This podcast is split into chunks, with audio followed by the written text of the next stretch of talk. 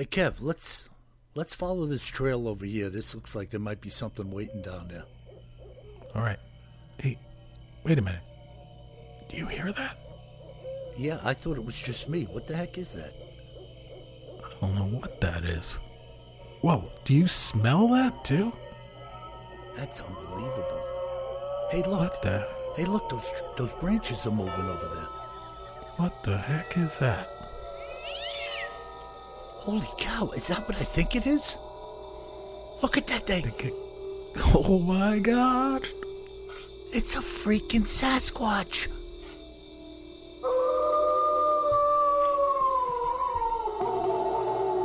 Welcome to the Bigfoot Terror in the Woods Sightings and Encounters podcast. My name is W.J. Sheehan, author of the series of books Bigfoot Terror in the Woods Sightings and Encounters, all of which are available 10 volumes at Amazon in paperback and ebook and Kindle format. And for you audiophiles out there, 1 through 9, and I'm going to start working on 10, are available in audiobook at Audible, iTunes, and Amazon as well. So go out and buy yourself a few copies and uh, keep the ball rolling here. And now, without any further ado, may I introduce you to my brother and co host, KJ Sheehan. Kev, how are you? What's going on, Bill? Well, I told you I'm having a little back irritation today as I sit here in front of the microphone. Uh, Nasty business, the old back. did you catch a Bigfoot out in the garden and have to wrestle him to the ground? Yeah, yeah, well, at least I won. I had him in a full half Nelson and he tapped out. I did see a report of a Bigfoot waiting in line at a chiropractor in Long Island. I didn't think to ask you if you were the root cause of that. Yeah, I had him in a half Nelson and he was spinning me around like a helicopter blade. Whoa, whoa, whoa, whoa, slow down! Slow down! That's a good visualization right there. You know, remember the old cartoons where somebody would grab somebody and the guy would be whirling around trying to get him and he's spinning around like the blade of a freaking chopper? Awesome, God. awesome. Well, I'm sorry your back is hurting. yeah. Yeah, what are you to do? You know, I mean, uh, I try. It's been fairly good lately. I've had issues through the years, you know. And uh, sometimes I, I get out of the habit of going for a little uh, chiropractic adjustment, you know, just it's like a maintenance thing, you know. Right, right. But it's really it's not a bad thing to do, but I I kind of steer away from it like, you know, oh, I'm just going to stand my own. I don't need any help, you know. Yep. But it's just it's kind of dumb, you know, but Yeah, you got to do that preventative maintenance as well as the much needed maintenance. yeah, So here we are. So what do we got, bro, today in a cryptids and the news and other oddities segment? Well, you mentioned something about this a few episodes ago, just not covering it, but you just mentioned it while we were doing another story that was from the skies. And Okay. I hadn't heard of this, and I was like, you know what? I, I got to take a look at that. And it's pretty darn interesting. And this is the rumored or documented uh, UFO crash at South Haven Park on Long Island. Oh. Oh, yeah, yeah, yeah. Okay. Yes. Interesting. So because you know a little bit about this, you know, you'll definitely have to chime in. But I found a lot of different uh, stories about it online. Um, and it basically happened right in 1992. And folks, South Haven Park is out on the eastern part of Long Island in Suffolk County. Uh, not the very tip of Long Island, more out at the meaty eastern part before the forks split. And I guess it's a county park, right, Bill? yeah, it's a county park and it's actually in the town of Yaphank. All right. and the uh, Carman's River. Is it the Carman's? I think it's the Carman's River runs down through the park. There's a, a lake, uh, a set of controlled falls. You know what do they call that? Like a not a sluiceway, but where they have the the board only allowing a little bit of water Yeah. to go off at a time. Yep. and that flows out into the Great South Bay. And it's a great spot over there where a lot of people rent kayaks and uh, paddle down the Carmans. You know, it's a beautiful, I was beautiful going to say it had to be like 40 years ago that I, I remember going canoeing on that that Yeah, lake yeah, there. but- it was beautiful. Yeah, it's just a neat place. You know, a lot of people. There's barbecue areas in there, some baseball fields, and a lot of woods. So uh, yeah, we used to go in there a bit. And Danny, my buddy Danny, uh, fishes in the lake all the time. Okay, cool. So uh, yeah, go Yeah, ahead. so Have this at it, have at uh, this particular story, um, uh, and you know, came from uh, um, Long Island UFO Fiber Network, and uh, the article was in the South Shore Press, which I guess is a newspaper down on the South Shore of Long Island, or at least was in 1992. And um, they they say that a local investigative group that had been researching accounts of identified objects, unidentified objects in the sky on Long Island for the past five years reported released a report with photos and videotape that claims an alien spacecraft crashed into a remote area of South Haven Park just before Thanksgiving in 1992. So it happened at 7 o'clock at night on November 24th, uh, 1992. And now I'm thinking, Bill, I was living in Arizona back then. So that's probably why I never heard of it. Didn't make it across to Arizona. We had enough weird stuff going on in Arizona that we didn't have to go and look to other states. You didn't have to come to Yap we didn't have for to come to to hear about this. We had our own weird stuff going on back there. Um, but you know the the uh, the gentleman who uh, is quoted often in here is a gentleman named John Ford, who was a founder of Long Island UFO Network, and so some of the quotes come by come from him, which is pretty good. He said. Um, we knew that something crashed into the park that night, and we have bit by bit been able to finally put the picture together. So, mm-hmm. you know, and South Haven is close to a big highway called Sunrise Highway. And, you know, he wrote that several motor, motorists who were traveling along Sunrise Highway that evening contacted his organization and described what they thought was a plane that was going down into the park and many local residents whose homes border South Haven report that they heard loud rumbling sounds and saw strange lights.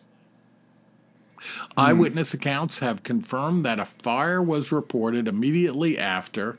In addition, the roads around South Haven Park were blocked off to travel by county and park police. Mm-hmm. And the next day, and for a few days later, the park was completely closed to the public. Yeah. One local resident who lives near the park said that for a five to six day period after the incident, his house experienced numerous power surges and the phone would ring strangely without anyone on the other end.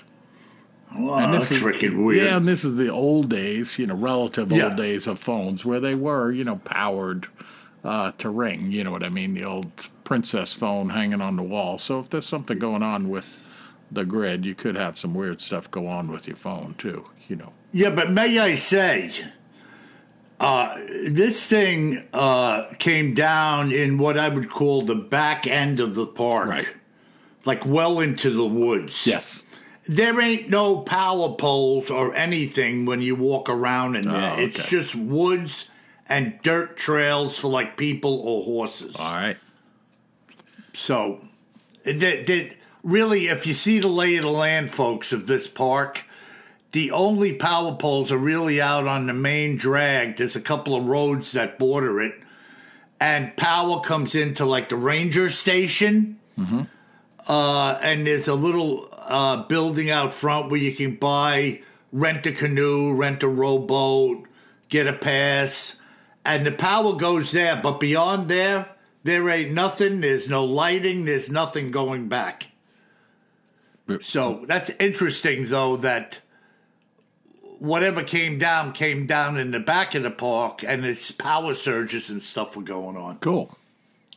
So, So uh, another gentleman interviewed said, "I ride horses in the park, so I'm pretty familiar with the activities there." Said the 45 year old man who requested an- anonymity, easy for me to say, um, because of the sensitive nature of his job. He put in the quote inside parentheses is, "They would fire me if they thought I believed in flying saucers." Mm-hmm. And for the next few days, there were a lot of military helicopters going over the park, and I couldn't get in. So this is the guy that was mm-hmm. riding horses. And records mm-hmm. show that South Haven Park was definitely closed between November 25th and 28th, according to park officials. And they say it was closed that week, the officials say, um, because it was reserved for duck hunting. Yeah. yeah, yeah. Although Okay. some of the area fire departments were initially called with this uh, report of a crash, they were turned back, and the fire was handled by the federally controlled Brookhaven National Lab Fire Department. Yeah. Now, let me tell you this, man. I'm going to give you a little background Yeah. on this. It's going to rattle your cage. Uh, a number of years after uh, this event happened, Kev, you know I was working for uh, a major trucking company. Yeah.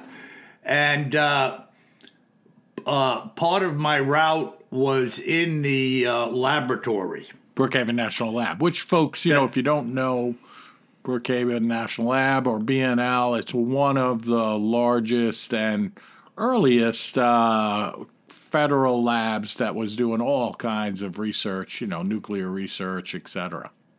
Right. They had a small, And- I don't know if they still do, Bill, but they had a small nuclear reactor out there.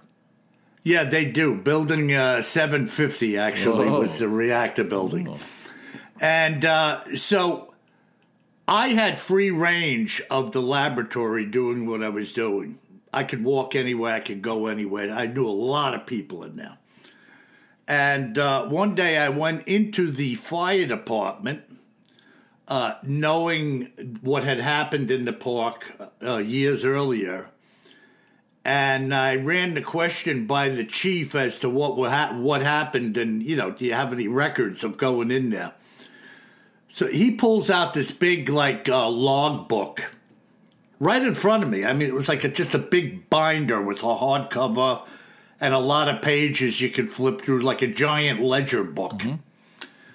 And he said, "Nah, we got no record of being in there at all." Oh, that's funny. It is funny. But you see, oh, what a tw- tangled web we weave when first we try to deceive. So, you know, like you just said, the story was the outside fire department was thwarted from entering, and only the federal fire department from the laboratory was allowed to go in. And here, this individual is telling me they never went there. Yeah. I don't know anything about what you're talking about. Crazy. Crazy. It's just bizarre. You know, what does it mean? I don't know, but it, it's just bizarre that, you know, the, the nonsense that goes on. You just can't get straight information. Yep. Yep. But go ahead, Kevin. Yeah, so this gentleman Ford went into uh, the park after, you know, a week later when he could get in, uh, a week after the reported crash. And he said he found an area, or we found an area that was burned out with some of the trees bent over. A section looked like it had been plowed over by machinery, but two things were of particular interest to Ford. He said he was getting higher than normal radiation readings in the area, higher than the typical background radiation that you'd find. And then this part's weird. I, I'm not sure what to make of it. He said, and the fence line in that area had no magnetic reading. And he went on to explain that fences, uh, metal fences, maintain a magnetic charge from the earth. I have no idea about that, but maybe Okay. maybe a very slight magnetic charge, you know. Um, but he says something had stripped away the magnetic charge from the fence. And then, uh, you know, uh, uh, after the crash, you know, weeks after, he received a videotape from uh, some folks that were also anonymous. And he says, I can't say where I got it from because these people who supplied the tape are afraid that the government will go after them. And because of the poor quality of the tape, Ford has been working with video specialists to try to enhance the quality of the picture and produce stills. The video, a copy of which was given to South Shore Press, shows many people examining a bright reddish metallic type object about four square feet that appears to be emitting a white, cloudy gas, and, and a hissing sound can be heard. A sight and sound that resembles dry ice that has been exposed to warmer temperatures. And the next hmm. shot shows what appears to be a person trying to lift up the body, lift up a body near a tree, but the poor quality of film makes it makes positive identification just simply impossible. And in the final scene, three uniformed men wearing dark jackets and rounded caps, similar to a SWAT team, are seen placing large shiny spread, similar to mylar, over something on the ground. So, you know, that's probably one of those uh, thermal blankets, you know, I would guess. yeah, something yeah. to that effect. Yeah. Things are happening oh- fast, and the guy who took the shots doesn't want to be too obvious and confess, confesses that it's hard to get people to come forward and admit what they've seen. Yeah, yeah. Yeah. And You know, and folks, folks, just an, uh, uh, let me break in here for Yeah. a second. You know, folks, we live here on uh, we. I live here on Long Island. There are a number of uh, airports around here. Uh, we got MacArthur, pretty big. Gabreski, um, you know the the field over on uh, William Floyd down in Shirley, which is actually right across from the park, or very close to it uh, Farmingdale. Uh, and, you know, occasionally, unfortunately, there are small planes that go down or miss the runway or engine failure. But you don't hear anything to these effects going on or surrounding these crashes. Uh, they're pretty open, you know. Uh, of course, you're going to block stuff off, you know. yeah, just from a safety or- standpoint, but you know, you'll Right. see a helicopter flying over that takes a picture of the the crash of the plane, stuff like that, right? Right. I mean, like here on the island, you could have News 12 hovering over the scene, giving you an aerial shot.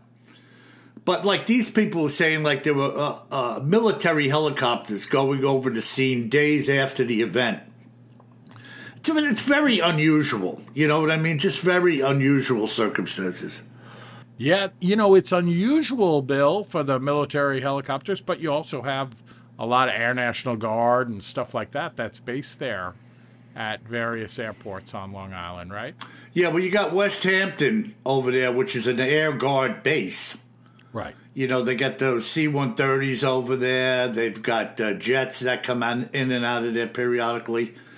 And it appears like, I, I, I don't know what the arrangement is over there, but sometimes you see like business jets going in there and stuff.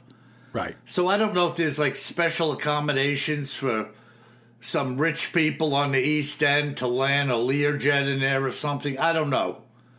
But there is a full tower in there, you know, a control center, and, you know, it's a military base. Oh, yeah, it used to be. I know when they were flying the shuttle out of uh, Cape Canaveral, the space shuttle, that used to be the home of the rescue team Yes, that would go out if something went wrong with the shuttle. that's right. it would, I guess it would proceed on an arc up over the North Atlantic on a typical launch. So Yeah. they would launch from there because it sticks out into the Atlantic. Yeah, and that's a big air rescue wing over there too. I see those guys. It's interesting. Sometimes, uh, excuse me, if I'm down by the Atlantic beach on a night, just a random event, they're practicing uh, rescues uh, over the surf. Oh, cool. So you'll see a, a, a huge chopper down right at wave top, you know, 20 feet off the water with the lights and everything going on, and they're repelling into the surf or doing whatever they're doing, you know. Wow. Yeah, so they, they're regularly exercising over there, you know. Very cool. Yeah, so. Well, that's it's cool, man. The South Haven UFO incident. And uh, that happened a good while ago, and like everything else, there was some talk about it, and then everything washed out. Yeah, 30 years ago, right? So Yeah, yeah, more than 30 years ago. yeah, yeah. Interesting, man. Yeah, it's a cool one. Back to the skies this week. So, uh, Bill, as as we come out of the skies and looking at UFOs, uh, what kind of account do you have for us this week? Well, we've got uh, an interesting uh, sighting by the Lewis River. Uh, it's told to me by Larry DePaulis, a resident of the state of Washington.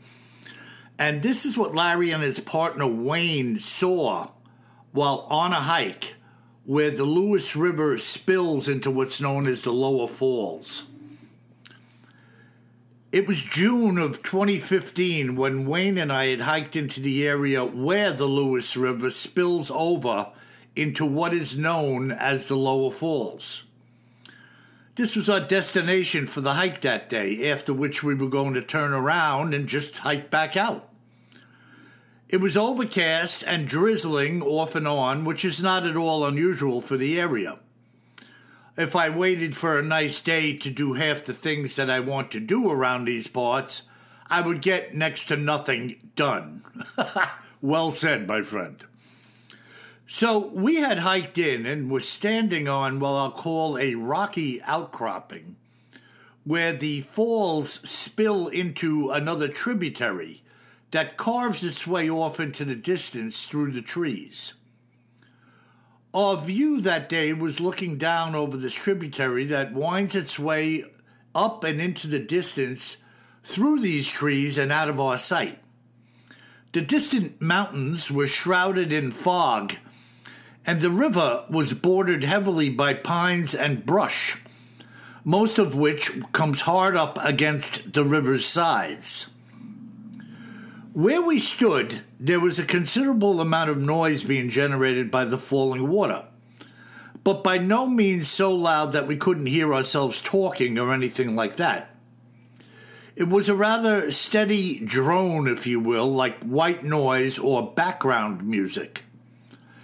Where we stood, there was a pool of water in the rocks, more like a large puddle, formed by the relentless flow of water, next to which was a large outcropping of rock that began at about chest level, rising higher to our right hand side, which had trees and moss growing all over the top of it.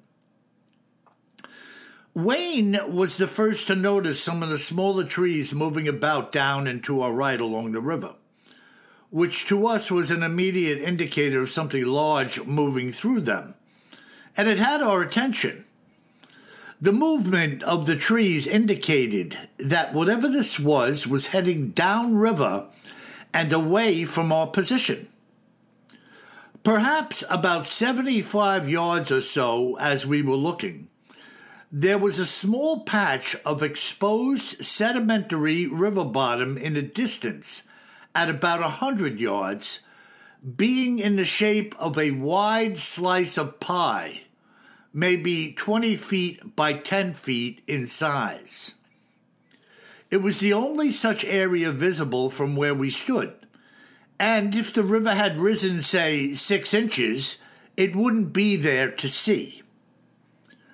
So the two of us are standing there anxiously awaiting what may unfold as the trees continued to move about in what appeared to be a beeline for this patch of the exposed river bottom. I don't think two minutes or so had gone by when suddenly, emerging from the edge of the forest, and now standing on this small patch of sand, was an enormous Sasquatch. As you would imagine, the two of us were caught completely off guard by this occurrence. And we both instinctively tried to shift our bodies into a position where we would be somewhat concealed behind this rock outcropping, which I told you about earlier.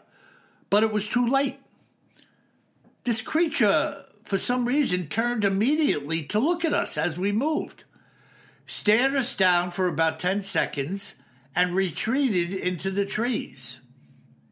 We watched the trees start moving again as an indicator yet again that it was moving away, but they didn't.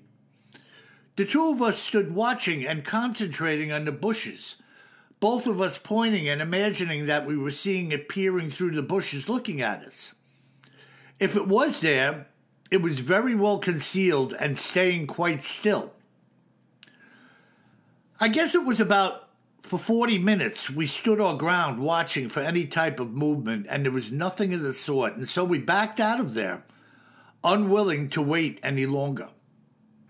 To be honest with you, the two of us were none too anxious about the potential of this thing backtracking to come and say hello to us, if you catch my drift.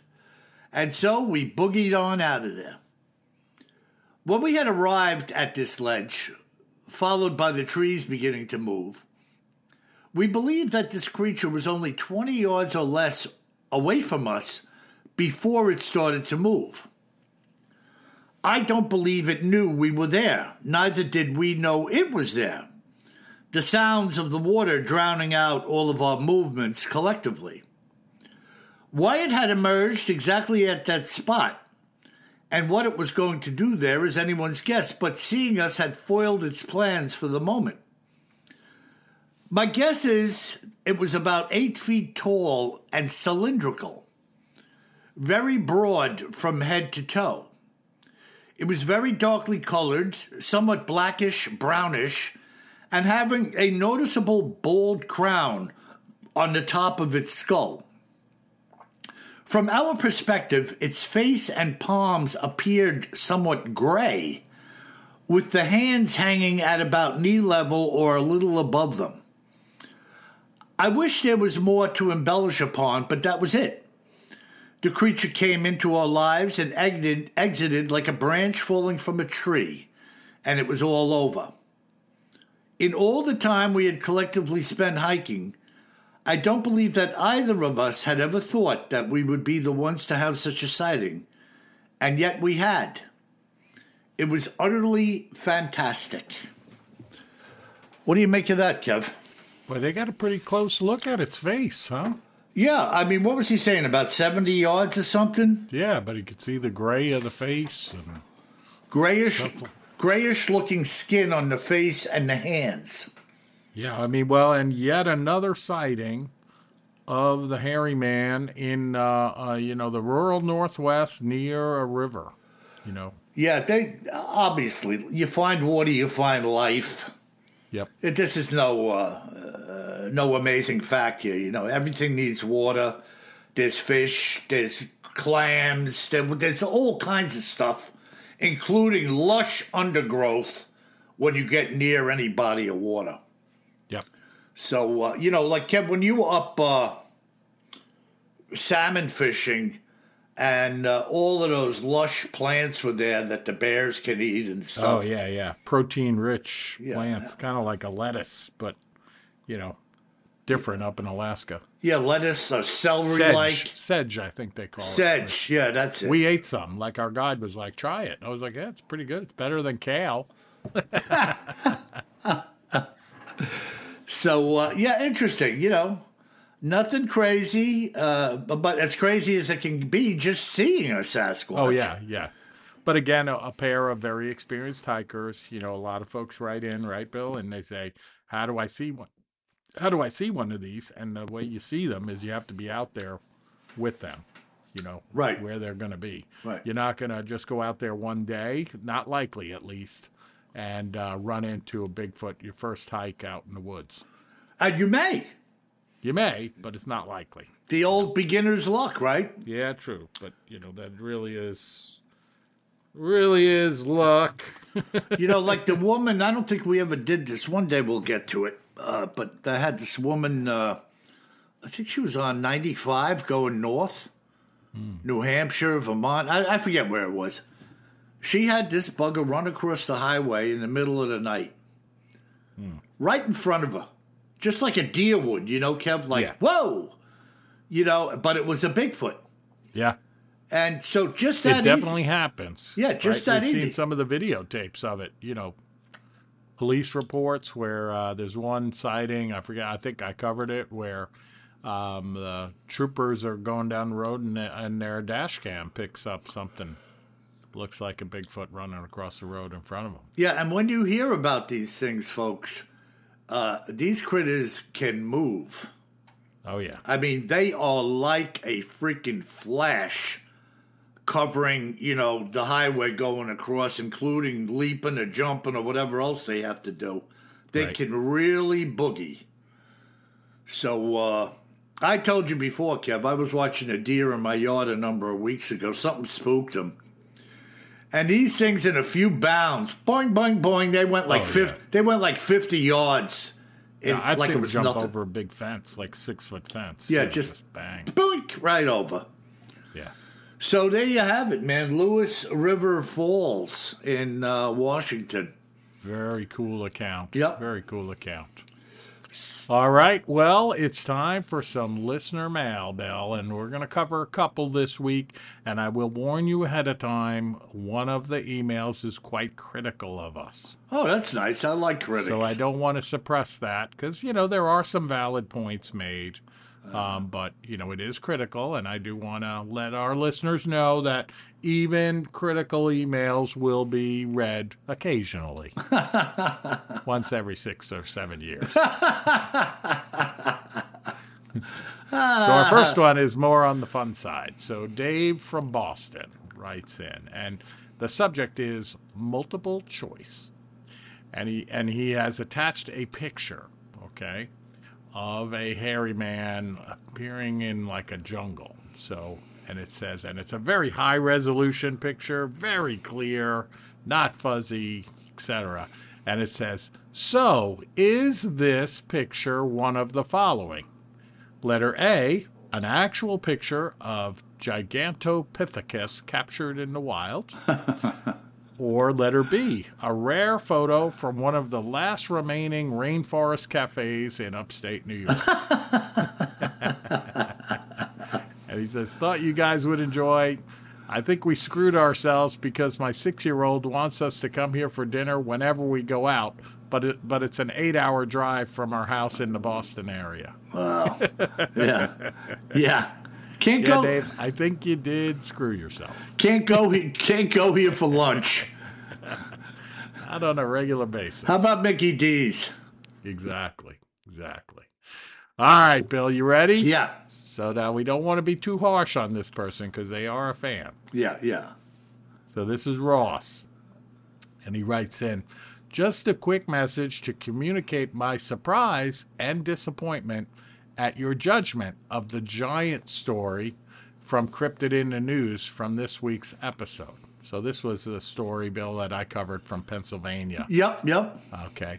Besides the hundreds of accounts of giants being found in mounds throughout the United States, among other places, the giants are in the Bible, gentlemen. Not only is the irony of Sasquatch evangelists like yourselves doubting the historic existence of giants very bitter, but you're sort of being hypocritical in your criticism, considering your your apparent uh, devotion to Christianity. All right. So, and then he goes on and says the fact that you could not find the story in the modern New York Times website is hardly evidence of it never being there. Do you know how many UFO debunking articles you could previously find in the archives that were what of this once revered rag? He's referring to the New York Times. Yeah. Once. Once revered. Rag. Once revered. Sorry. Yeah. Yeah. I, I used to be able to talk. Yeah. and, and now they are the very publication legitimizing the same phenomena. Mm-hmm. And uh, he says, You guys are pretty cocky and simple minded sometimes. Well, thank you for the compliment. At least it's only sometimes. and overstep your boundaries of expertise. Well, we do that on a regular basis. I have, I have no expertise in. And I have said outright, I'm no expert. So I have no Where's he coming from? You know. I have a podcast. Uh, Uh, and I have uh, a, a browser on the internet. although I Um, although I do wear a burnished brass badge that says expert and a cowboy hat. He says, consider the wiser phrase of I don't know when judging the authenticity, uh, authenticity of other unexplained and unrecognized phenomena, Sasquatch being one of them. I believe humility is a very Christian principle.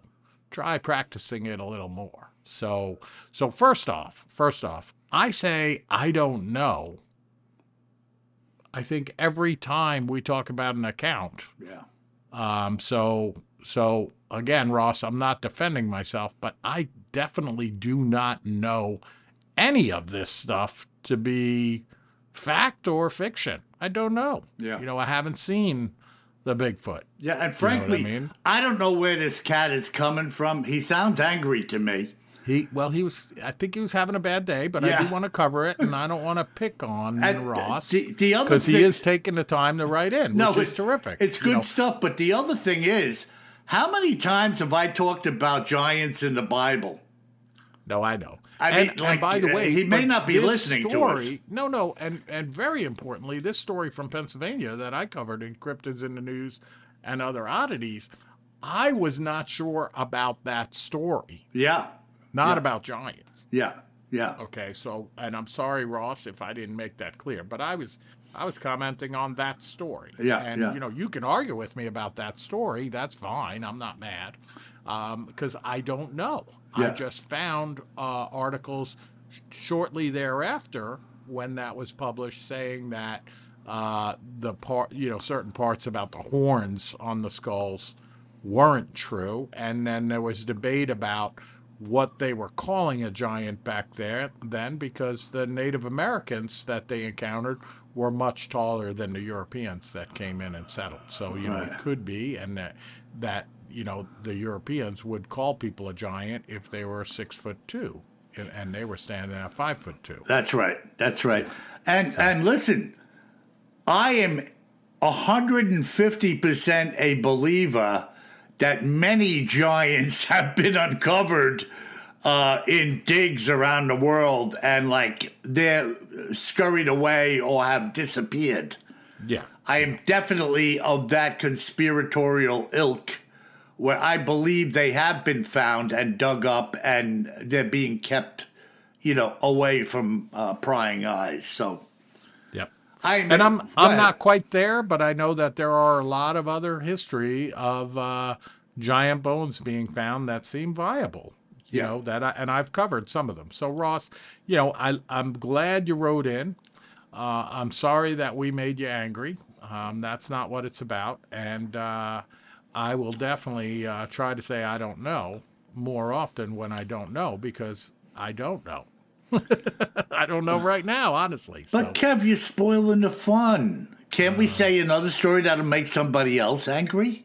Well, of course. We have to. Oh my God! Well, it's the nature of the beast, you know. It's all good. It's Yeah, all good. yeah. I mean, it's it's fine. So uh, let's rock and roll. And uh, folks, thank you for writing in. Another good podcast in the books, Bill. And um, um, I want to thank everyone for those five star reviews. If you haven't given us one lately, please hit us up with a five star review. It's virtually the only means we have of attracting new listeners to the podcast. And by getting new listeners, we're able to stay on schedule and continue to publish on a weekly basis. So, Yeah, and folks, remember, if you're out there walking around the Lewis Falls or maybe somewhere in Alabama, the big thicket, you best remember one thing. Always carry more gun than you think you're going to need.